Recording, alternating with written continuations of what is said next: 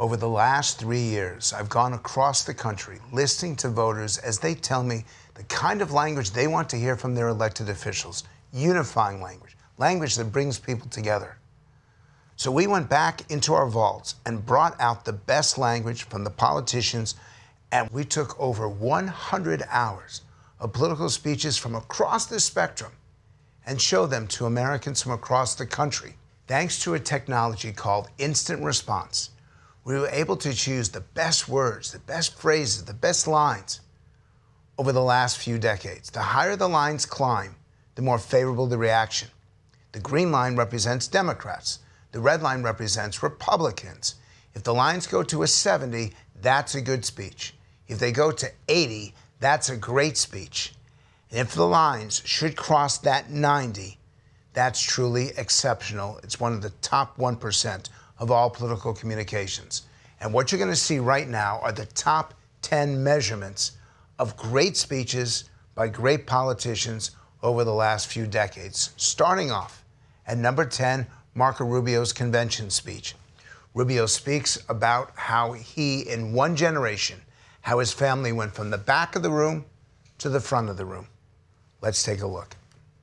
My dad used to tell us En este país ustedes van a poder lograr todas las cosas que nosotros no pudimos. In this country, in this country, you're going to be able to accomplish all the things we never could. A few years ago, during a speech, I noticed the bartender behind a portable bar in the back of the ballroom. I remembered my father, who worked for many years as a banquet bartender. He was grateful for the work he had, but that's not the life he wanted for us. You see, he stood behind a bar in, in, the back of the room all those years. So one day I could stand behind a podium in the front of a room. That journey, from behind that bar to behind this podium, goes to the essence of the American miracle. That we're exceptional not because we have more rich people here. We're special because dreams that are impossible anywhere else, they come true here. You'll notice the video for Marco Rubio was smaller. Unfortunately, we're stuck with whatever we can get at the time. It was impossible to get the full screen. But it still scored so well because Americans love a story of success. They love a story of intergenerational improvement, and Rubio delivered that presentation so well. Now, number nine is a First Lady, Michelle Obama, speaking to America's youth.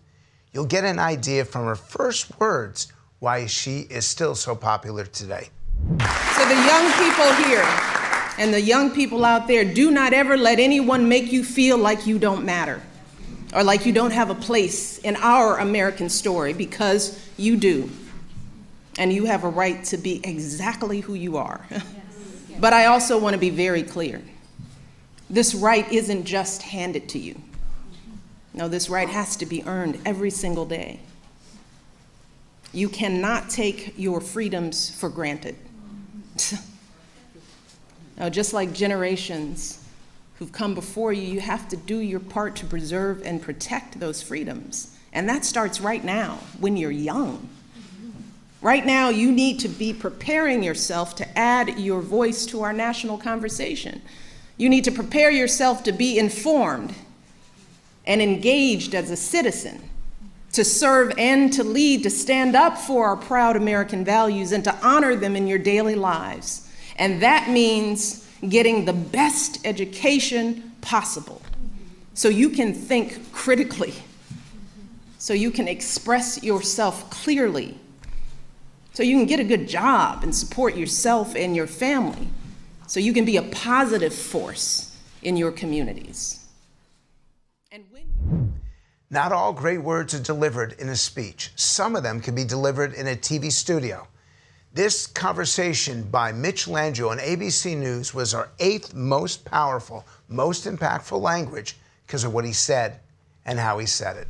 And I would say this to the people of America. We shouldn't just wait on whoever the president is to fix our problems. If 320 million Americans did something really kind for each other every day and just kind of pushed back on all the nastiness, we could pretty we can move the country fairly quickly in a whole lot of different ways. And there's tons of stuff going on, on in the local areas. But it, it is clear to me that we have to get back to being respectful, being civil, to seeing each other and judging each other based on our behavior, not race, not creed, not class, not sexual orientation, not necessarily what country we come from. And, and it, we're being too loose with that right now. We have to be more disciplined in our focus on civility because this is the greatest country that ever was. Uh, and it will be the greatest country in coming. Not all great language is delivered by an American. Tony Blair spoke to the U.S. Congress in 2003, and the reaction was incredibly favorable because he talked about an attribute that all Americans hold dear liberty. Anywhere, anytime, ordinary people are given the chance to choose. The choice is the same freedom, not tyranny, democracy, not dictatorship, the rule of law, not the rule of the secret police. The spread of freedom is the best security for the free. It is our last line of defense and our first line of attack. And just as the terrorist seeks to divide humanity in hate, so we have to unify it around an idea, and that idea is liberty. We must find the strength to fight for this idea and the compassion to make it universal. Abraham Lincoln said, Those that deny freedom to others deserve it not for themselves. And it is this sense of justice that makes moral the love of liberty. Many Americans forget that John McCain was actually beating Barack Obama, and one reason why was this convention acceptance speech from 2008. If you find faults with our country, make it a better one.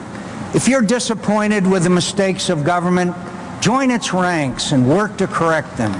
Enlist. Enlist in our armed forces. Become a teacher. Enter the ministry. Run for public office. Feed a hungry child. Teach an, an illiterate adult to read. Comfort the afflicted. Defend the rights of the oppressed.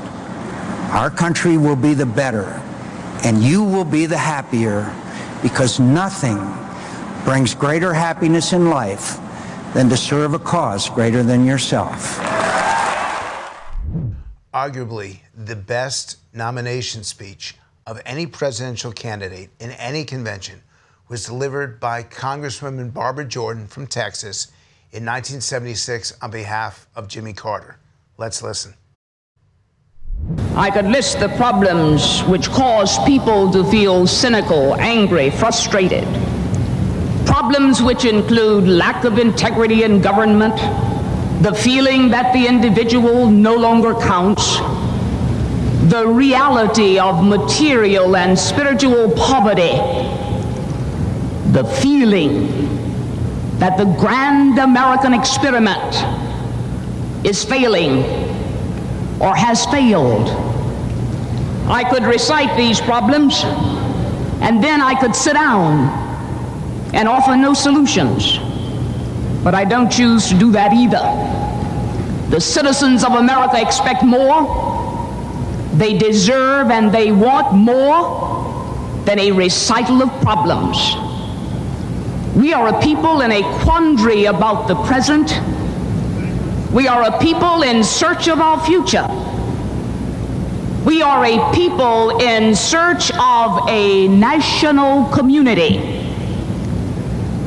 We are a people trying not only to solve the problems of the present, unemployment, inflation, but we are attempting on a larger scale to fulfill the promise of America. We are attempting to fulfill our national purpose to create and sustain a society in which all of us are equal. Unfortunately, we don't have the tape of Martin Luther King actually delivering the Let Us March speech from 1965. But we do have his sound, we do have his voice, and we do have the words. Let's listen because this is the fourth best political communication of modern times. Let us therefore continue our triumphant march uh-huh. to the realization of the American dream. Yes, sir. Let us march on segregated housing. Yes, sir until every ghetto of social and economic depression. Yes, sir. dissolve the Negroes and whites live side by side in decent, safe, and sanitary housing. Yes, sir. Let us march on segregated schools. Let us march. Until every vestige of segregated and inferior education becomes a thing of the past. Mm-hmm. And Negroes and whites study side by side mm-hmm. In the socially healing context of the classroom. Mm-hmm. Let us march on poverty. Let us march. Until no American parent mm-hmm. has to skip a meal so that their children may eat. Yes, sir. March on poverty. Let us march. Until no starved man walks the streets of our cities and towns. Yes, sir. In search of jobs that do not exist. Yes, sir. Let us march on poverty. Let us march. Until wrinkled stomachs in Mississippi are filled. Yes, and the idle in- industries of Appalachia are realized and revitalized, and broken lives in sweltering ghettos are mended and remolded. Ronald Reagan changed America when he was elected. It was a new definition, a new voice, and a new ideology. And that ideology was presented perfectly in his 1981 inaugural address. Listen in. Now, so there will be no misunderstanding, it's not my intention to do away with government. It is rather to make it work. Work with us, not over us. To stand by our side, not ride on our back. Government can and must provide opportunity, not smother it. Foster productivity, not stifle it. If we look to the answer as to why for so many years we achieved so much, prospered as no other people on earth, it was because here in this land we unleashed the energy and individual genius of man to a greater extent than has ever been done before. Freedom and the dignity of the individual have been more available and assured here than in any other place on earth. I believe this was the best speech ever delivered by a president of the United States. It was Barack Obama, 2015, on the Edmund Pettus Bridge. But this show is not about my point of view, it's about Americans. No speech we tested did better than what Obama did on that special day. Listen in. But what has not changed is the imperative of citizenship. That willingness of a 26 year old deacon or a Unitarian minister or a young mother of five to decide they love this country so much that they'd risk everything to realize its promise. That's what it means to love America. That's what it means to believe in America. That's what it means when we say America is exceptional. For we were born of change. We broke the old aristocracies, declaring ourselves entitled not by bloodline, but endowed by our Creator with certain inalienable rights. We secure our rights and responsibilities through a system of self government, of and by and for the people. That's why we argue and fight with so much passion and conviction, because we know our efforts matter. We know America is what we make of it. Arguably, the most powerful political words ever delivered in America were not a political speech. It was the announcement of the assassination of Martin Luther King, delivered by Robert F. Kennedy in the middle of his presidential campaign. This speech was conducted at night, no notes, no preparations. Bobby Kennedy standing on the back of a truck lit only by a television camera as he speaks to a crowd of several thousand people. The rest of America burned that night, but not Indianapolis, because of the power of his words, the magic of his delivery, and to the American people, this is the most powerful political language of all time. What we need in the United States is not division. What we need in the United States is not hatred. What we need in the United States is not violence and lawlessness, but is love and wisdom and compassion toward one another, feeling of justice toward those who still suffer within our country, whether they be white or whether they be black. We've been doing a countdown of the best political language. This is not that, but it's brilliant and it's powerful, and it sent a message to the entire world that America was not down and out, but would soon get back on its feet. Once again, the visual of it is small because the original footage is hard to find, but this is the entire statement of George W. Bush at the 9 11 site just four days after the events. Let's watch. I, uh, I want you all to know can't go any louder. I want you all to know that America today, America today is on bended knee in prayer for the people whose lives were lost here, for the workers who work here, for the families who mourn. This nation stands with the good people of New York City and New Jersey and Connecticut as we mourn the loss of thousands of our citizens. I can hear you.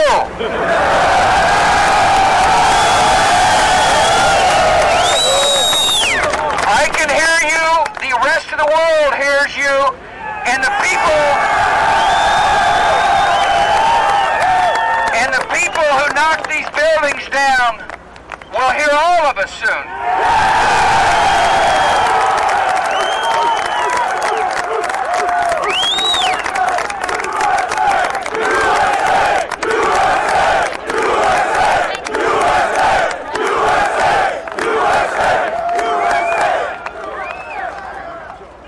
The nation, the nation sends its love and compassion. God bless America! To everybody who is here. Thank you for your hard work. Thank you for making the nation proud. And may God bless America. And one other bonus clip for you all. This did not test the best. It's not in the top 10. But arguably for Democrats, this is the most powerful evaluation of the two Americas, of the shining city on the hill and the alternative that most people don't see. Mario Cuomo, 1988 Democratic Convention keynote speech. Let's watch. But there's another city. There's another part to the shining city. The part where some people can't pay their mortgages, and most young people can't afford one. Where students can't afford the education they need, and middle class parents watch the dreams they hold for their children evaporate. In this part of the city, there are more poor than ever, more families in trouble, more and more people who need help but can't find it.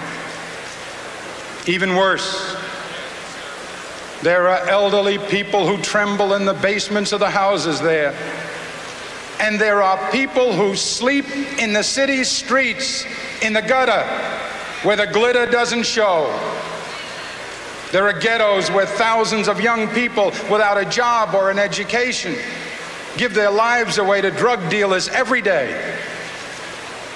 There is despair, Mr. President, in the faces that you don't see, in the places that you don't visit, in your shining city. In fact, Mr. President, this is a nation.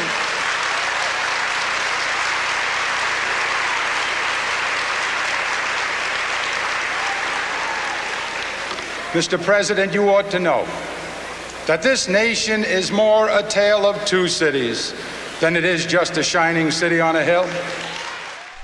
You'll notice that none of that language has been delivered in the last few years.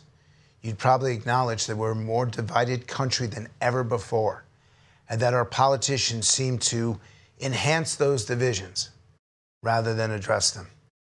Let us hope that as we approach election 2024, which as of this airing is only a year away, let's hope that one or two of these elected officials can make it onto next year's list of the 10 most unifying political statements of modern times. The country needs it, and the country deserves it.